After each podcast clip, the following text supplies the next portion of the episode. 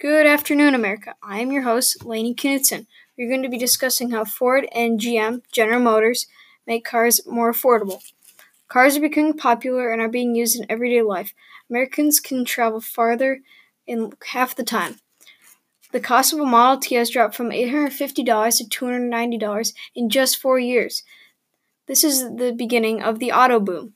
The price of cars dropped because the factories making them are producing cars quicker. This is called the assembly line, which was created by Henry Ford. Before the assembly line, it took 14 hours to put a car together. Now, Ford can put them together in 93 minutes. General Motors is starting to pass Ford up now, selling cars in a variety of colors and models. That's it, folks. Have a great rest of your day.